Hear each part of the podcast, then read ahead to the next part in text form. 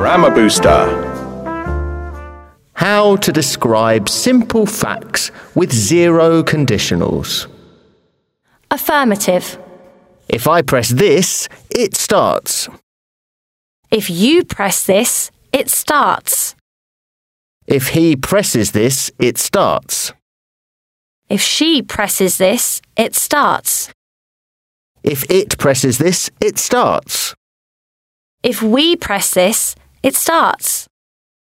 If they press this, it starts. Negative. If I don't press this, it doesn't start. If you don't press this, it doesn't start.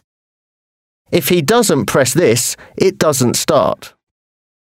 If she doesn't press this, it doesn't start. If it doesn't press this, it doesn't start.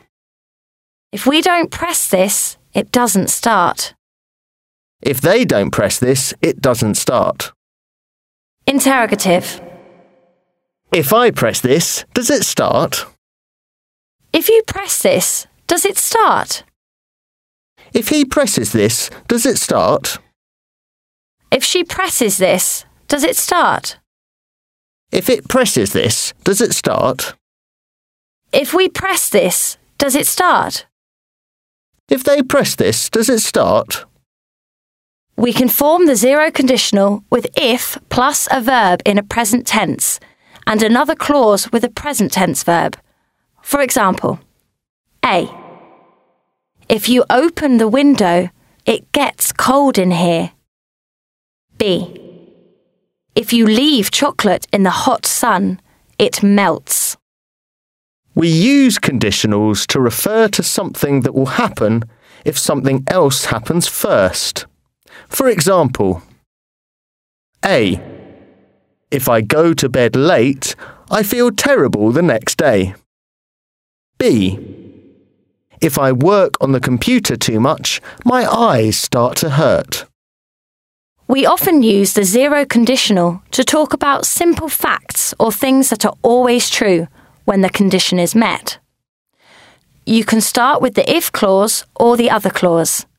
For example, A. If I go out in the sun, I always put on some sun cream. B. The machine comes on if you press the green button. We can also use when with zero conditionals to mean every time that or whenever. For example, A.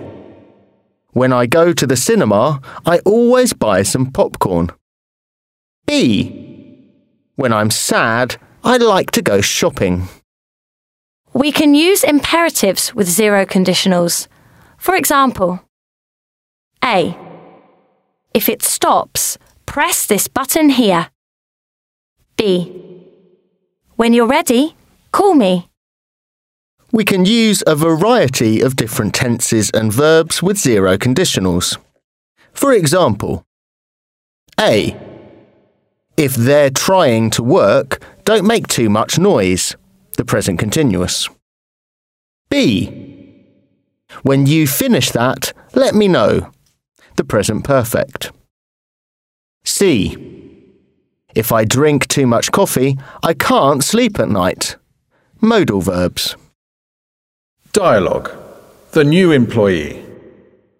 Nigel has just started work in a factory. He's talking to his boss, Bruce. You must be the new guy. I'm Bruce Gorkins, the shop floor manager. Hi, I- I'm Nigel. Pleased to meet you. Pleased to meet you. So, I just need to go over a few things. Basically, your job consists of putting toys into boxes. Okay. You need to put three toys into each box and then close it with tape. It takes about 10 seconds to do, so you've got plenty of time. All right. If you forget to pack the box, it goes down the chute without any toys in it, so you've got to concentrate. All right. If you need to pause the machine, press this yellow button. And if you go to the toilet, write down when you went and how long you took in this little book. Okay. Don't touch this red button. If you press it, the machine stops and it's really hard to reset, okay? All right. So, remember, press the yellow button if you want to pause it, but don't touch the red button. Okay. Right. Well, Then I'll turn the machine on and you can get started. I'll be back in a couple of hours to see how you're getting on. Good luck! Okay, thanks. Right. Uh, toys in. One, two. Close the box. Ah, this is easy. Oh, wait a minute. It was supposed to be three. Um, to stop the machine, press the the red button. Yeah, the red button. Okay, here goes. He- Hello? Hello? Help!